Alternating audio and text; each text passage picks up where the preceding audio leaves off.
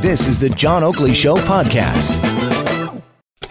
Here we go, hour two on a great day for talk radio. You know, it's just uh, so much manna from heaven. Uh, all these things to talk about, and healthcare becomes a big uh, item because we had this story surface earlier today where the NDP claimed they'd been uh, given a leaked document yesterday showing that the Premier's revving up for severe cuts and privatization in Ontario's healthcare system.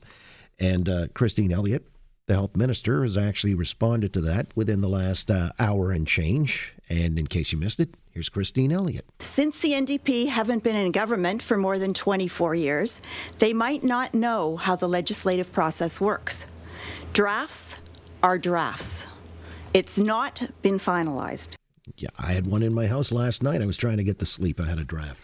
Anyway, uh, no, to the point, and she's right. I, look, this is just uh, the first overview of uh, what might start a conversation that's necessary to have, and we're going to have it with our panel coming up as we did in the first hour, just broaching the subject about the potential for at least uh, opening up some kind of competitive uh, field in healthcare and with healthcare service providers maybe uh, it's not the panacea, but you can't even touch that. It's considered a third rail politically. Andrea Horwath is suggesting as much, sacrosanct and so on and so. But you know, if we've got people languishing in halls and hallway medicine, that's what prompted all of this. Doug Ford during the last election campaign saying he would address it. Appointed Rueben Devlin.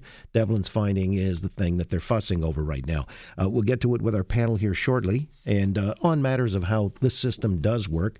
I was kind of my own curiosity was piqued. There was a a study done, I guess, by Global News, and in their uh, serialized account of things, the second part looks at how gunshot victims are treated for trauma by Toronto's medical teams at St. Michael's Hospital, uh, right downtown. I thought, you know, uh, this is another sort of aspect of healthcare that maybe a lot of us don't appreciate. And to give us further insight into that, before we get to our panel, we've got Dr. Brett Belchetz joining us, Global News Radio's medical expert. Brett, good to have you on board as always. Good afternoon.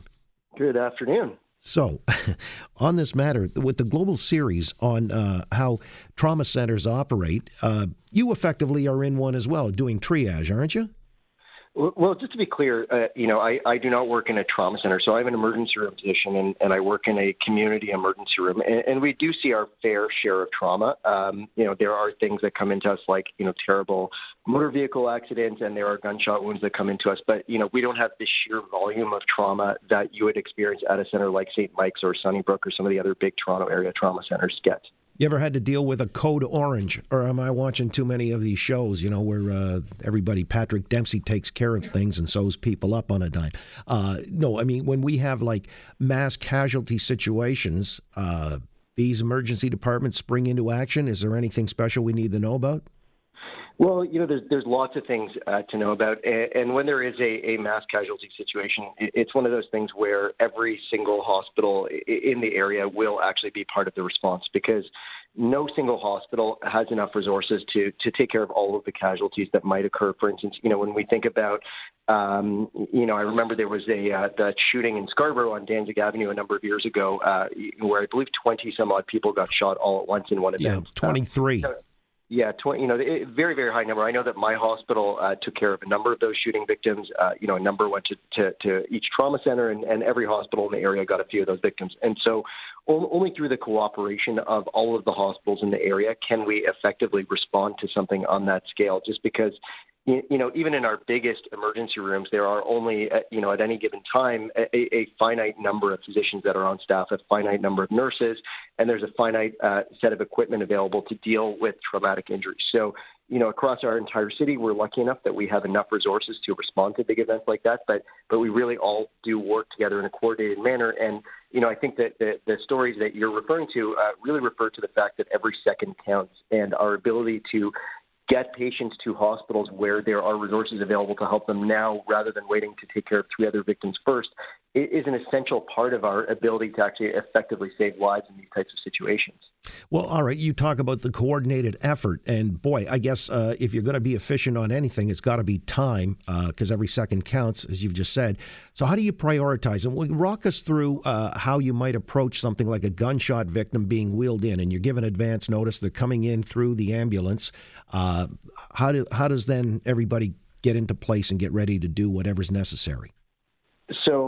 Every second does count, and planning is everything. So you know we work really closely with uh, our EMS service providers in terms of they give us a heads up of what's coming in, so that you know it doesn't just roll in the front door and then we start preparing. We know several minutes out that there's an ambulance en route, and we know, you know, to, to at least some degree, what are the injuries that we're expecting. And we try to mobilize our teams that they're ready and ready to respond uh, before that victim ever rolls in. So we usually have the trauma bay ready.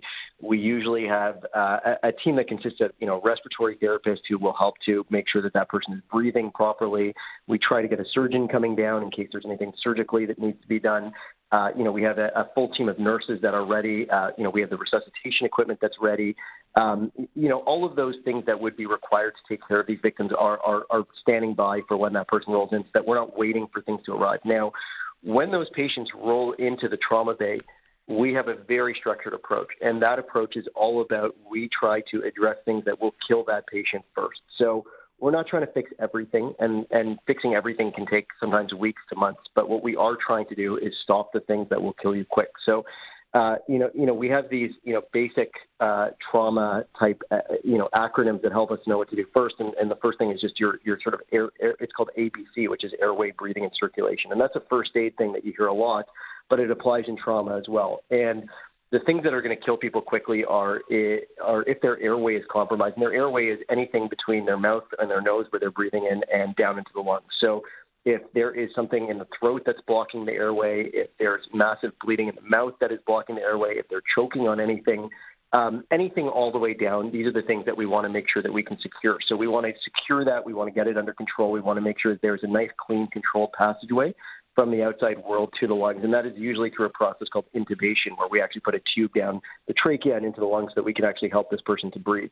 Uh, breathing is really important. We have to, of course, make sure the person is breathing. And if they're not breathing on their own, we have to mechanically help them to breathe. So, you know, securing that airway is not of a lot of use if this person isn't able to use their lungs and take air in. The other part of breathing is do they have a lung injury, which actually might require urgent treatment? So, especially, and I've seen this a number of times in the setting of gunshot wounds, people develop something called a pneumothorax. And what a pneumothorax is, is when a bullet penetrates the outer lining of the lungs, what ends up happening is air leaks out all around that lung, and the pressure of that air actually causes the lung to collapse. And so that's something that we're always on the lookout for as a first step in a gunshot wound or major trauma because that can be rapidly fatal. So even if we're doing everything we can to breathe for the person, if that lung has collapsed, it doesn't work anymore. So if we believe that there is a pneumothorax, we emergently put in what's called a chest tube to drain out all that extra air. Sometimes we're draining out blood because you can have blood in that cavity as well. Uh, and then everything else is, you know, circulation. So from there on out, what we're trying to do is identify places where there is massive bleeding that needs to be stopped right away, and we need to replace that bleeding. So you know, we're looking for areas of hemorrhage that we can stop either through compression or through suturing techniques or opening techniques where we can find bleeders and fix them quickly. Um, what we also want to do is get good intravenous access, and we want to be pumping fluids in. We want to be pumping blood replacement, things like um, transfusions that are happening. All of these things that, that we need to do to make sure that if the person is bleeding a lot, we can replace it. So um, all of this is not happening one after the other. Um, most of this is happening actually as a team. We're trying to do this uh, all at the same time in, in parallel versus in series. And it's this coordination of each person having responsibility for a different part of that survey, which allows us to do this so quickly. So that's a lot of stuff that I've gone over, but all of this is really, really just the very basics of keeping somebody alive in those early moments after a trauma. I just love the way you're rhyming these things off because it's so ingrained, I guess, in your procedural uh, experience that uh, this is comforting to know. Uh, I'm hoping that, you know, this is standard practice with all of our emergency or trauma units. Again, Dr. Brett Belchetz is with us, Global News Radio's medical expert. We're just riffing on a, a Global News series, part two, looking at St. Michael's Hospital Trauma Center and how they deal with gunshot wound victims. Uh, so you've really kind of spelled it all out. I'm curious, do you guys actually do simulated drills to, uh, you know, again, practice basically.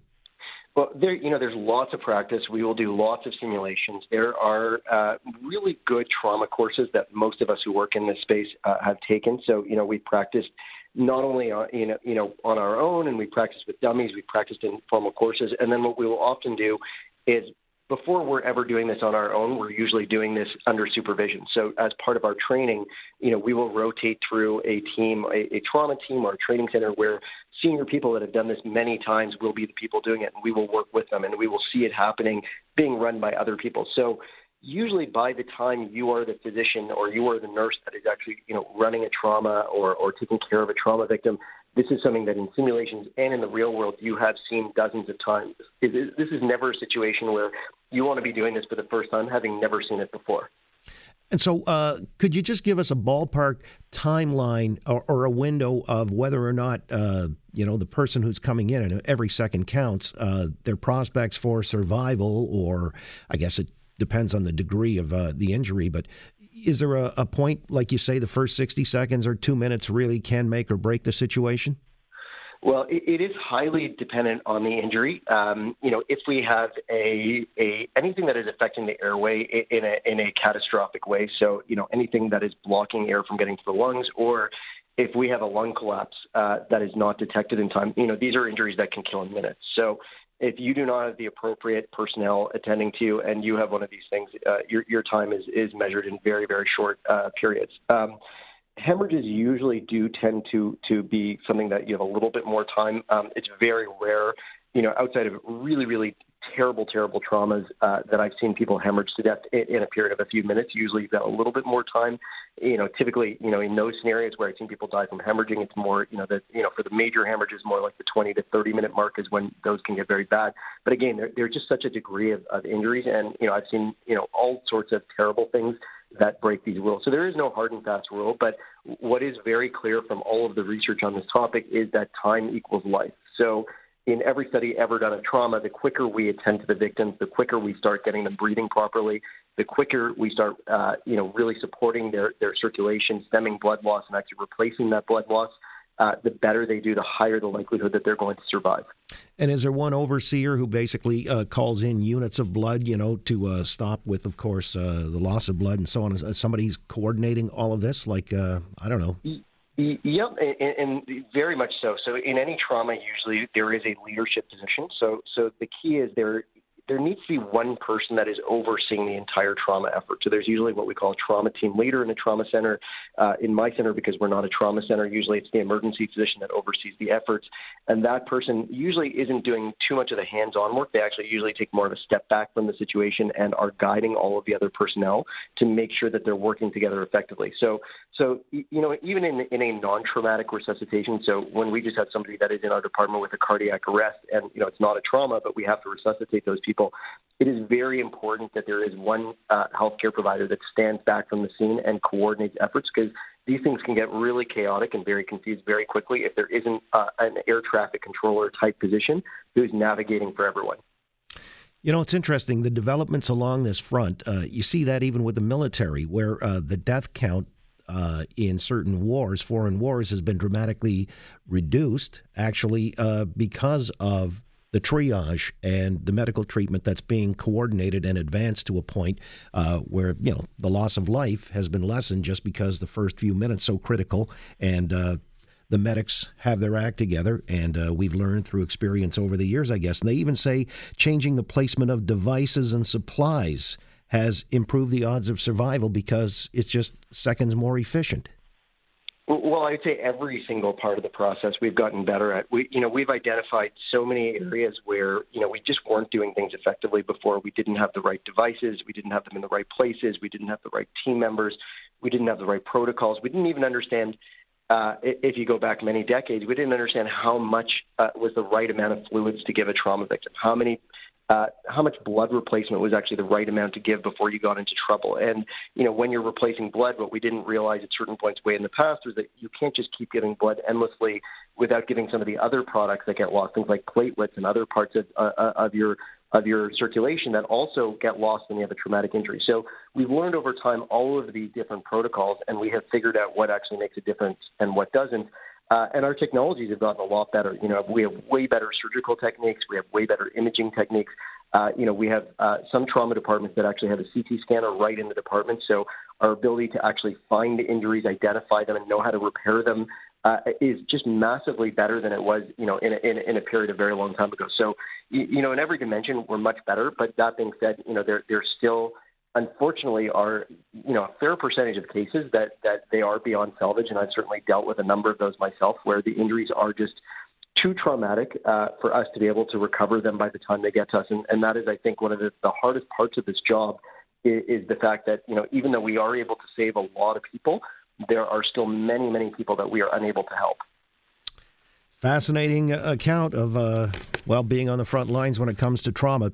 Brett, it's always great to talk to you. We learn so much. Thanks so much for your time again. My pleasure. You have a great day. Thank you, and you too, Dr. Brett Belchetz, Global News Radio's medical expert. What a fascinating insight. There's more where that came from. Topics worthy of discussion. We got our panel waiting in the wings in a moment here on the Oakley Show, Global News Radio, 640 Toronto. Thanks for listening to the John Oakley Show podcast. Be sure to rate, review, and subscribe for free at Apple Podcasts, Google Podcasts, and anywhere else you get your on demand audio.